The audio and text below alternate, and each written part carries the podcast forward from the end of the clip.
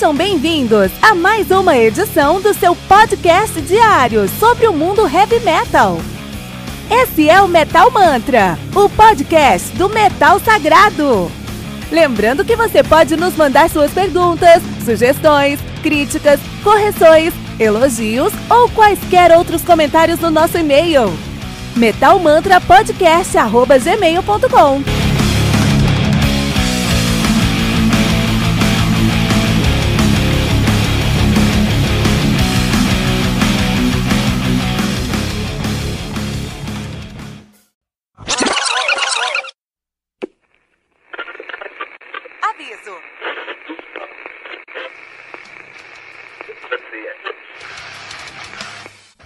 começar, avisamos que todo o conteúdo do Metal Mantra é Creative Commons. Por isso, músicas, links e podcasts citados nesse programa estão na descrição desse episódio.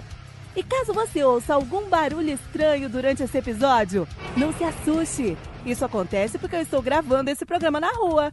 Só mais uma mágica que o Encore FM fez acontecer.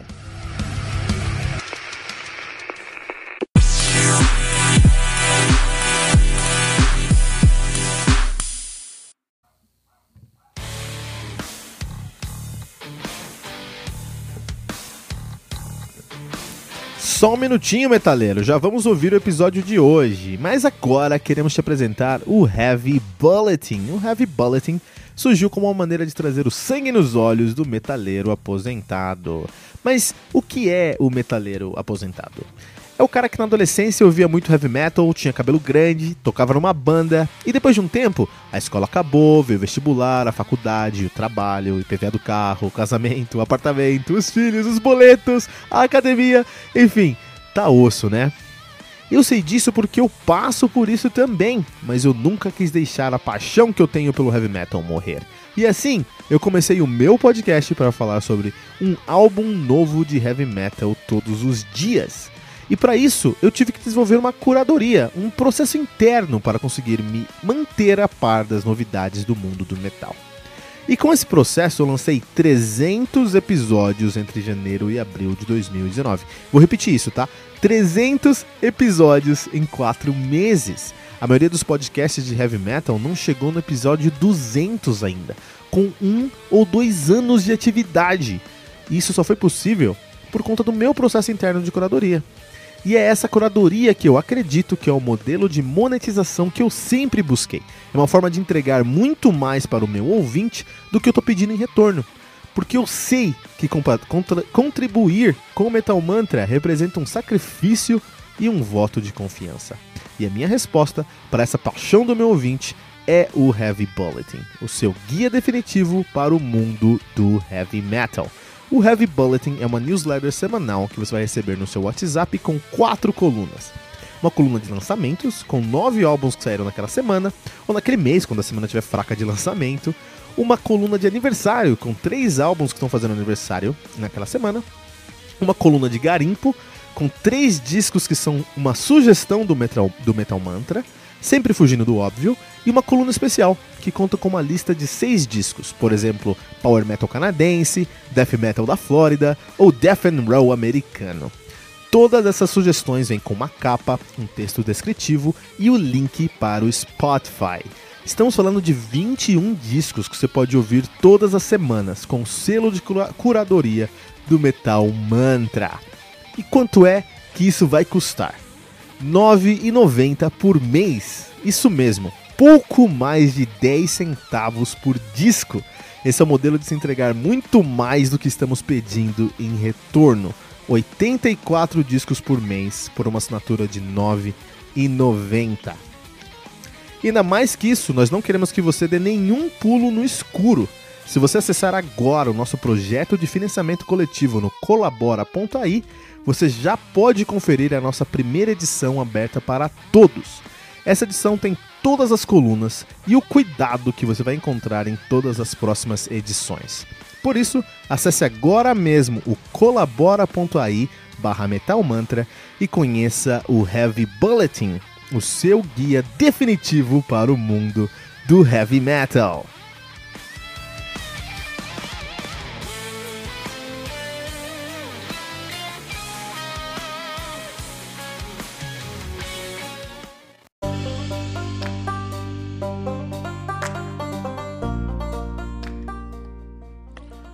Moonglow do Avantasia, álbum lançado no dia 15 de fevereiro de 2019 pela Nuclear Blast. O álbum conta com 12 músicas, totalizando 1 hora e 10 minutos de play. O Avantasia, que é uma banda de symphonic power metal de Mainz, na Alemanha. Estão nativos aí desde o ano 2000, de fato, 2000 a 2002 eles estiveram ativos, pararam em 2002, voltaram em 2006, estão nativa desde então. Não é uma banda de verdade, é um projeto paralelo. Ele e o Lucas, a, Lucas Ariensen estão disputando há alguns anos quem junta mais músicos no projeto, ou Avantasia ou o Arian, né? Então uma disputa aí ferrenha desde então. Então esse projeto começou lá em 2001 com o lançamento do The Metal Opera em 2001, que é um álbum muito icônico para o mundo do heavy metal, para o power metal especificamente, e, assim como o seu segundo álbum, que é o The Metal Opera Part 2, que é o de 2002. Então esses dois álbuns aqui, eles fazem, eles fazem parte ali de um movimento que, na minha opinião, é, foi o core, foi o, o, o, o, principal movimento ali para a, o antigo metal melódico. Lembra que as pessoas, as pessoas chamavam de metal melódico, né? É isso aí, era Vantage, era Edguy, Halloween, uh, uh, Angra, Xamã, Angar e muitas outras bandas aí, né? Tivemos o The Scarecrow de 2008, Angel of Babylon de 2010, The Wicked Symphony também de 2010, The Mystery of Time, a Rock Epic de 2013, Ghost Lights de 2016 e agora o Moon Glow de 2017. 19. A banda que atualmente conta com a presença de Tobias Sammet no vocal, no teclado, no piano, nas orquestrações e no baixo. Uh, Sasha Peath na guitarra, teclado, piano e orquestrações. E Michael Rodenberg no teclado nas orquestrações também. Mas nesse álbum aqui, que é o Moon, Moon Glow, uma das coisas mais importantes dos álbuns do, do, do a vantagem é quem apareceu lá para tocar, né? Para cantar, no caso. Então nós temos o Ronnie Atkins, uh, temos o Jorn Land, temos o Eric Martin, temos o Jeff Tate, o Michael Kiske, o Bob Catley, a Candice Nice, o Hansi Kirsch e o Millie Petrosa. Lembrando que o Ronnie Atkins canta lá no, no Axel Root Pell, uma excelente banda de power metal. O Jorn Land é o deus do, do power metal aí uh, europeu, ele que já cantou lá no Master Plan, por exemplo, Eric Martin, que é o vocalista do Mr. Big, Gaff Tate, que é o antigo vocalista do Queen's Right, hoje canta no Operation Mindcrime, Michael Kiss, que deus do heavy metal, que é, foi vocalista do Halloween, hoje canta no Plus Phantom, acho que ele voltou para Halloween agora. Uh, Candice Knight, que é, que é a esposa do Rich Blackmore, antigo guitarrista do Deep Purple, e o Hansi Kirsch, vocalista do Blind Guardian e o Mili Petrosa, vocalista do Creator. Olha aí, cara, temos esses caras participando do álbum aí. Muito legal, muito interessante. De qualquer maneira, é, eu geralmente não faço um faixa a faixa, mas hoje eu queria falar mais sobre esses álbuns, sobre esse álbum aqui. Então a gente tem aí algumas músicas que eu queria salientar. O primeiro é uma música que eu vou falar bastante aqui é a própria Ghost in the Moon, que é a primeira música do álbum, né? Ela tem algumas coisas que se saem da curva, assim. Primeiro, elas começam, ela começa com o Tobias Sammet tocando teclado e, cantando, um teclado e voz do Tobias Sammet. Isso é muito não ortodoxo para uma, uma, uma banda, para uma, um álbum de power metal sinfônico, especialmente para um projeto conceitual de power metal sinfônico, especialmente sendo a Vantage que criou tudo isso. Então os caras estabeleceram algumas regras e quebram essas regras nesse álbum aqui, né? Uma dessas regras é que você começa com uma introdução orquestrada, né? Que vai te introduzir ao álbum ali, né? Por exemplo, aí o An Excelsior, lá do Rebirth do Angra, Ancient Winds, do, do, do Ritual do Xamã, ou mesmo Lux Triumphant, do Dawn of Victory, do Rhapsody, né?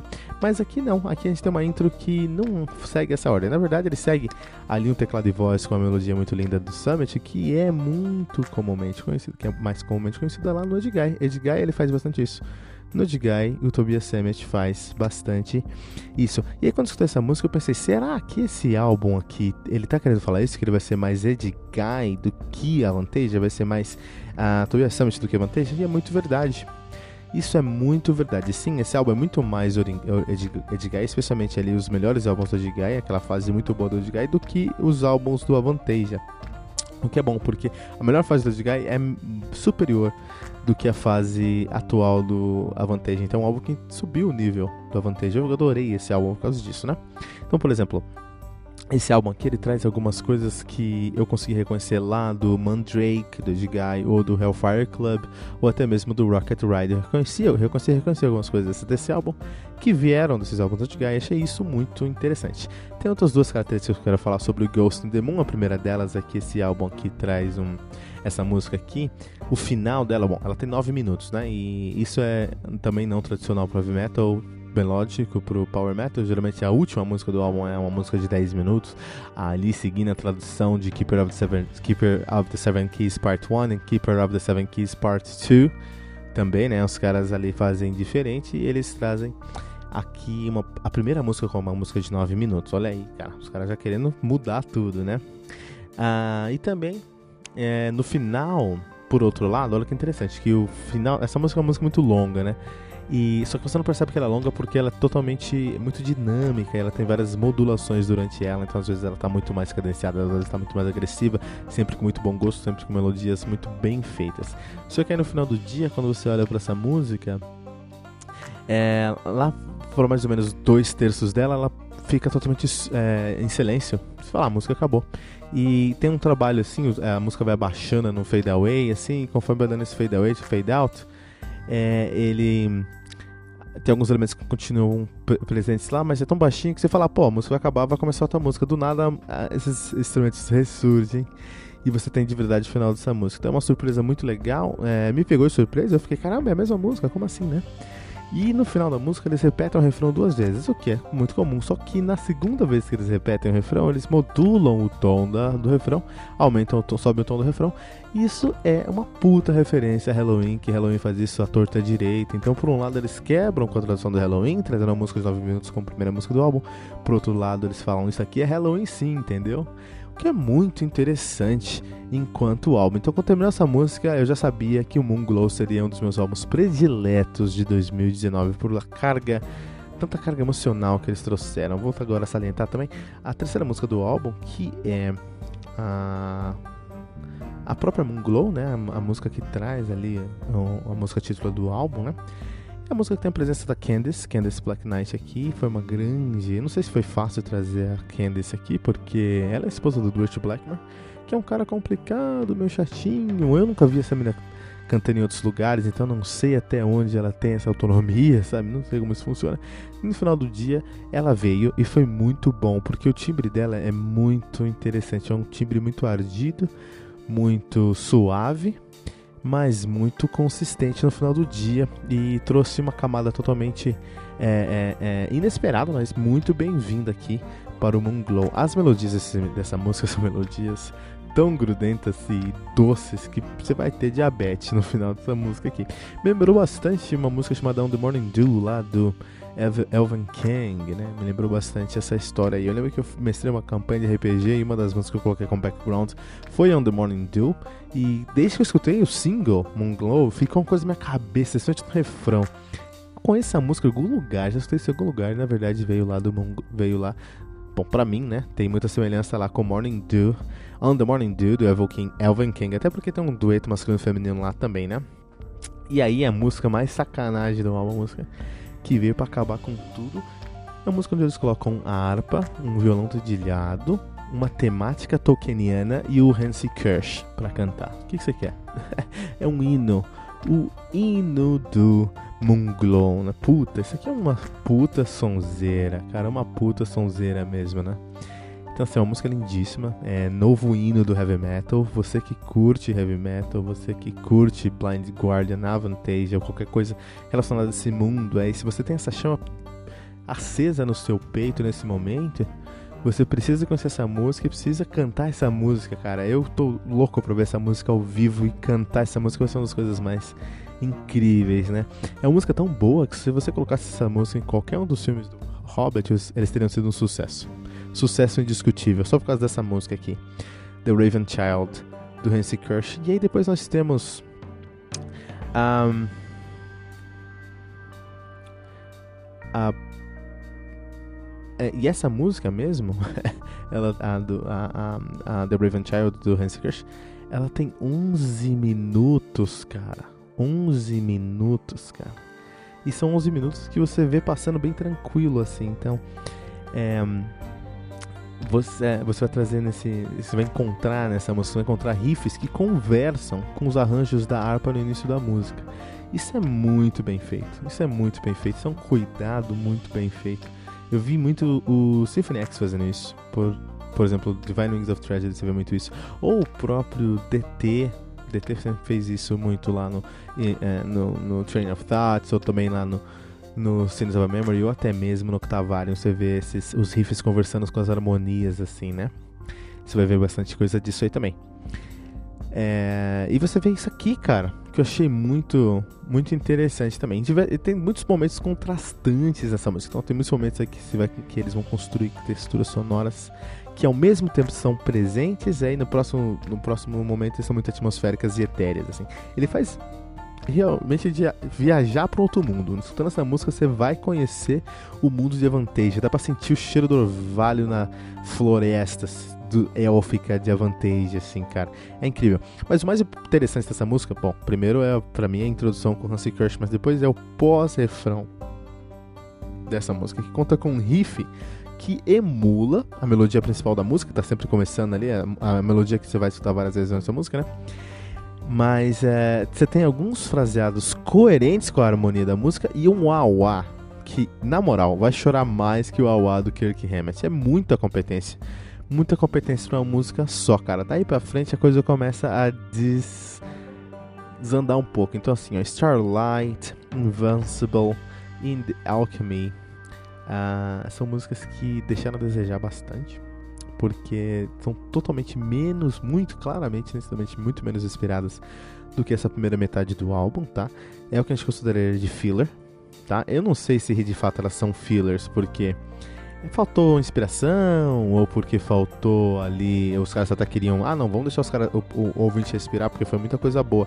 Já foi duas músicas de mais de 10 minutos, incríveis aqui, mais dois é, é, singles, digamos assim, também foram muito bons. Então assim, a gente pensa, puta, talvez os caras vão querer respirar um pouco, então vamos deixar os caras respirar e trouxeram músicas que são mais mais burocráticas, digamos assim, né? Só que aí a música que eu mais esperava, que era The Piper at the Gate of Dawn, porque eu amo The Piper Never Die, lá do Guy, eu falei, puta, The Piper at the Gate of Dawn deve ser incrível, e não é, cara faltou muita coisa aqui, mesmo tendo a presença ali do Yorn Land, do Ronnie Atkins e do próprio Eric Martin, faltou, faltou nesse álbum aqui, eles não conseguiram entregar, né? Depois vocês trazem Lavender, que é a penúltima música do álbum propriamente dito, também muito fraca, e termina um álbum com Requiem of a Dream, que é a única música que tem o Michael Kiske. O Michael Kiske é um presente pra música, um cara muito competente, que a gente tem aquela carga emocional, eu não consigo não gostar de qualquer coisa que tenha Kiske, né? Tem um Kiske que eu, eu amo, né? Eu entrei no meu casamento escutando Kiske, cara. Kiske é incrível. Mas esse álbum aqui, essa música aqui ficou muito. Dá pra perceber que tem muito menos inspiração do que todo o álbum, assim. E ela não tem uma. Uma conclusão, ela não entrega uma conclusão assim, né? Ela tem uma música de, de, de 7 minutos aí, é, são. É, tenta. É, me lembra bastante, por exemplo, é, é, as últimas músicas do, do Keeper of Seven Keys. Mas falta inspiração, essa palavra, faltou consistência e conteúdo aqui. O que sobrou no começo do álbum faltou aqui por algum motivo, né? E aí tem dois bônus, o primeiro bônus é Maniac, que é um cover, né? Um cover do uh, Michael Sembello. É aquela música dos anos 80, Maniac, todo mundo conhece, uma Maniac, Maniac. Né? Então, essa música e depois tem uma outra música bônus que é Heart também. É uma música muito estranha porque ela termina do nada, assim, e o álbum termina do nada. No final do dia, eu acho que é um álbum que é, tem muitos problemas. Então, assim, da música 5 a música 12, é, juntar tudo dá uma música, assim. Falta bastante inspiração, falta bastante conteúdo e consistência, assim. Mas é indiscutível que Ghost on the Moon, Book of Shallows, Moonglow e Raven Child são músicas extraordinariamente perfeitas, incríveis, impressionantes. Tanto em ousadia, em conceito, em conteúdo, em qualidade, em competência. São músicas incríveis. E aí, eu, no final do dia, eu acredito que o álbum vale por causa dessas quatro primeiras músicas. Tem muito filler. As quatro primeiras são as melhores do álbum. Depois você vai ter que garimpar para encontrar alguma coisa. Mas na minha opinião, vale. Vale sim, ok? Vale mais do que isso, até aqui no Metal Mantra, nossas notas aqui agora, vamos lá. 4.8 pentagramas dourados. 4.8 pentagramas dourados classifica o Avantasia como álbum essencial do mundo heavy metal.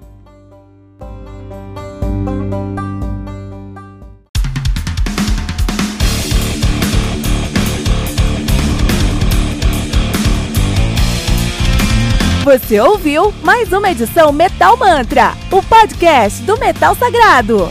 Apresentação: Kilton Fernandes. Não deixe de compartilhar a palavra do metal compartilhando esse episódio, usando a hashtag Metal Mantra.